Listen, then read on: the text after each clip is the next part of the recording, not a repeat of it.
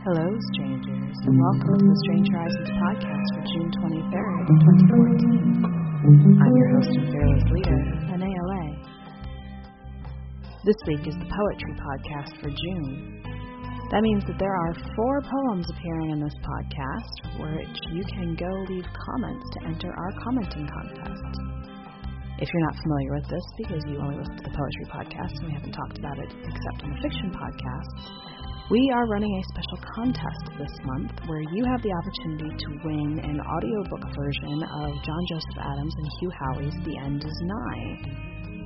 That is the first short story anthology of their apocalypse triptych, and it's quite good. The way you enter is by leaving a quality comment on any of the stories or poems we publish from the beginning of June all the way through July 9th. Each comment will get you entered into a raffle, and I will draw somebody from there and award them with their audio book. But wait, there's another way to win. Since contests are always more fun when more people play, the person who does the best job of publicizing and announcing and spreading the word about this contest out there in the world, as determined completely unscientifically by me, will also be awarded with a audio version of The End is Nigh. Now, let's talk about the content for this week's podcast. First off, we have Straw Fitted Elephants, written by Salik Shah and read by Angelle Haney Gullet. Salik likes to read, write, and film when he isn't designing or developing creative projects for the screen. His website is salikshah.com, and he is on Twitter at twitter.com slash salik. That's followed by In Cellars Monsters, written by Zella Christensen and read by Ciro Faienza. Zella is mostly from Wisconsin, but these days she studies creative writing at George Mason University in Virginia. It is a goal of hers to fold a thousand paper cranes, but she keeps losing count.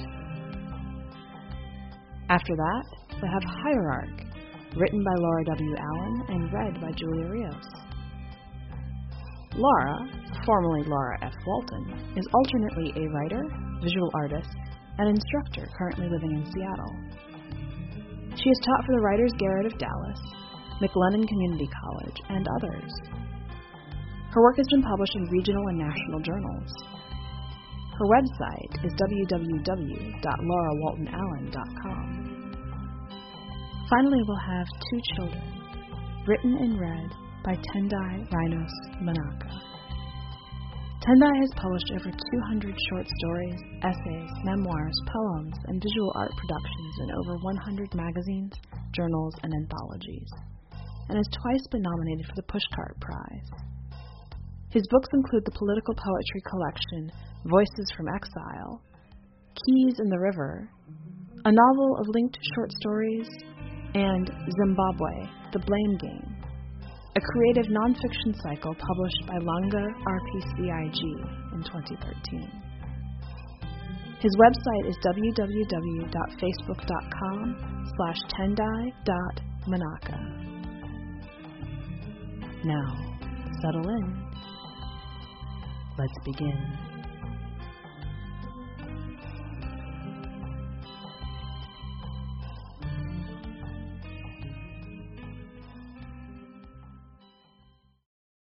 Straw Fitted Elephants by Salik Shah.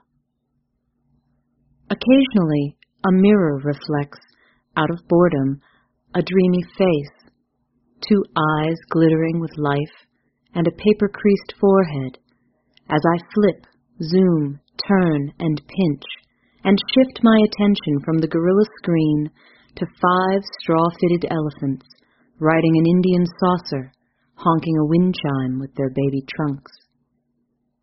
Twenty-five centuries of space and time trapped inside a library of a gold-teethed memory chip. Isn't it amazing? A time machine made out of zeros and ones entirely. Our existence has reduced to binary digits, to be summoned by strangers at their will, awakened by man's memory, his loneliness, and her curiosity.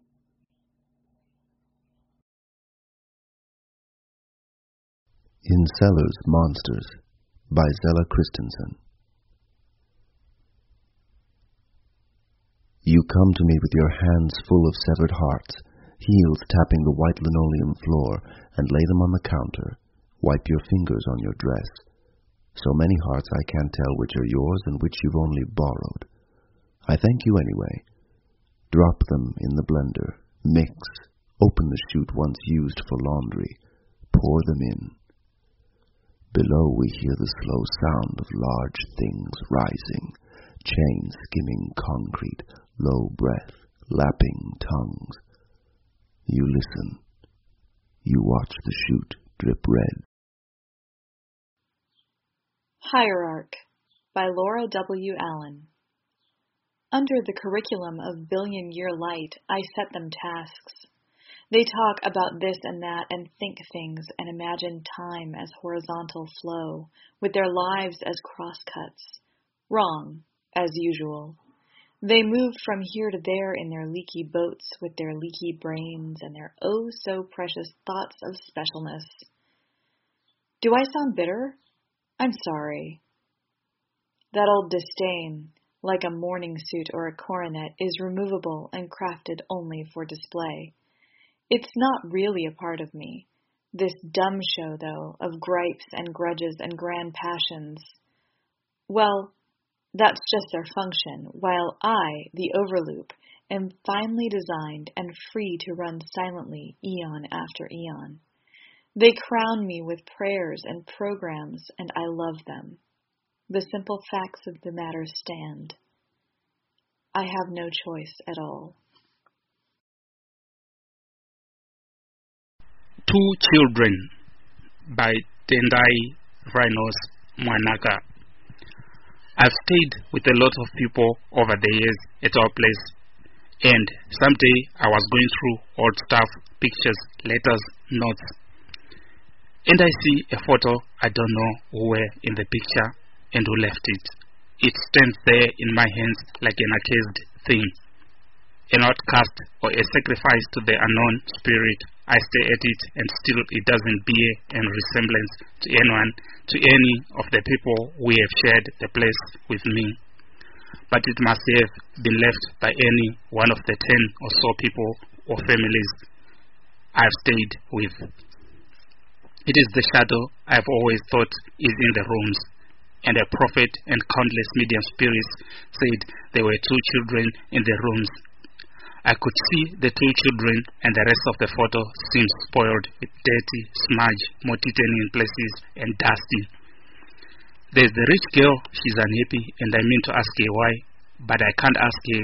I don't know how to talk to spiritual beings. She's tanned under a white dress with spaghetti stripes. It's obvious she's bored with her richness. And then there's a poor boy. Guilty, doubt, yet it is a face that echoes that of a poor child. The two children gaze on the cameras for keyboard because they have no idea what melancholy is. And the rest of the photo seems spoiled. I've been staring at the spoiled spaces for some time now, and then I start seeing forms emerging. I'm seeing a baby. I look again, and yes, there's a baby, like images on a dirty window, a dust window pane. Like two children's handprints, as if the baby was delivering priestly blessings. But I know this isn't a pure baby, a pure spirit that I'm seeing. I realize in my poem's title I should have included this baby, this child who sees, who knows, an imp, a little demon. Are they the same? A mischievous child. This is the baby that has blanketed me with shadows I didn't know. The babe's arms point to places in the sky where stars should have been. His face stands straight up like he's trying to give the wind something to dry its hands on. This is the baby we had turned into the arms of a mother in sleep in this house. Welcome back. I don't know what the weather is like for you where you are, but as I've been putting this podcast together, thunderstorms have rolled in, and there's gentle thunder in the background as the rain falls, and it's the perfect backdrop for working with these poems. What's going on as you listen to them, and what thoughts have they prompted for you? Go to the website and leave a comment either on the poems themselves or on the podcast and let us know. And also get your entry in for our contest.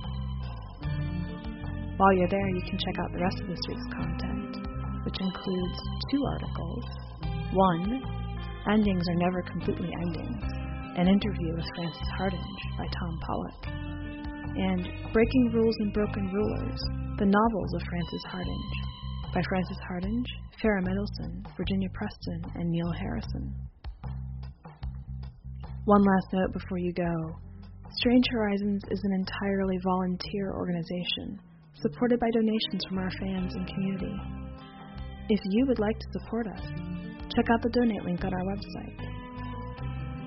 That's all for this week. Until next time, stay strange.